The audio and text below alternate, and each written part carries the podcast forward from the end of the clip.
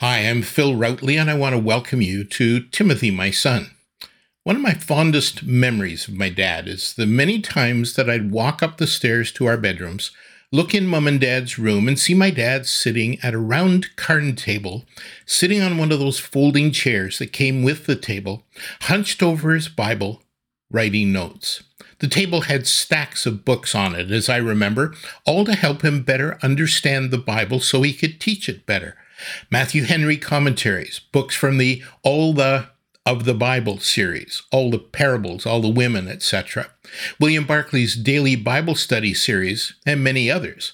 I still have a box of the notes that he wrote for preaching and teaching. My dad was a toolmaker. When he finished high school at 17, he took a job as an apprentice with Canadian General Electric in Peterborough, Ontario. He learned the craft, got involved in management, was a foreman for a period of time, and at age 60 retired as a supervisor of the tool room. The plant was where General Electric manufactured those huge turbines that they used to generate electricity, Niagara Falls, and lots of other places. But tool making was never his passion the Bible was. My dad loved to read it, study it, teach it, and preach it.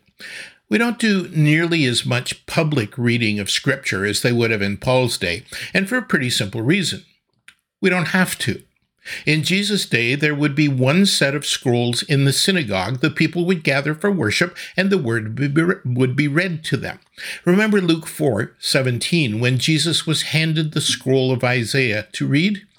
That would have been pretty typical. Later on, the letters from Paul, Peter, and John would have been copied painstakingly and circulated among the churches and added to their reading libraries. The Gospels would have been added later, and when the people met, they would hear the Word of God. Back then, only the most highly educated would have learned to read. It was only much later in history when books could be mass produced with the Gutenberg printing press. Public education grew and reading glasses were readily available. Then people could begin to read their Bible on their own. When we were first pastors in our first church in Toronto, I remember conducting a series of Bible studies on 1st and 2nd Thessalonians. On the first night, I had the lights turned low, and I asked everyone to imagine that we were sitting in a room together, gathered as a group of believers in about 50 AD. The pastor had just received a new letter from Paul, who helped plant their church just a few years previously.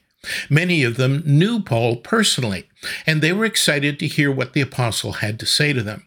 They had heard some of the previous letters, but apparently this one began to the church of the Thessalonians. This was personal, so they sat expectantly. And just like their pastor would have done so many years ago, I began to read to our church five chapters, all of the first letter to that church. A few weeks later, we did the same with Paul's second letter to their church. Doing it this way brought fresh insights because we were able to experience God's Word as it was initially experienced by His people, and in its fullness by reading the entire letter. Try it sometime. In my introduction to Timothy, my son, I suggested reading the entire book, front to back, to give you the overall sense of what it's about. I think we often miss a lot when we only dissect it instead of appreciating the whole. It's only about 2,600 words. Preaching and teaching are different, although there are obviously components of each that can be found in each. Here's how I think of the two. Preaching is to take a passage of Scripture, distill it down to its most essential components, and communicate it in such a way that when presented by one person before a gathering of people, they'll be able to apply it to their lives. When we were in college, there was a simple process for crafting a sermon. Number one, discern the big idea from the passage of Scripture. Number two, develop these three into three ideas that support the big idea. Number three, for each of the three points, clarify. What do you mean by this point? Verify. Use scripture to support your point, preferably more than a couple of texts. Amplify illustrate what you're meaning with a story or something that will help the listener to understand what you're talking about in today's context. This is where Billy Graham always said you should preach with the Bible in one hand and the newspaper in the other. Finally, apply. What should your listener be doing with what they're learning? And then number four is the conclusion. Wrap it all up in a way that will be memorable and applicable. Teaching or should I say good teaching, is more of a conversation between the teacher and the students. The teacher will explain, the students will respond, and a dialogue will take place, hopefully with everyone learning along the way. In many ways, teaching can be more about transmitting information, but if that's where it ends, I believe the teacher has failed. The goal is growth in knowledge, in wisdom, but ultimately, in our context, in faith and godliness.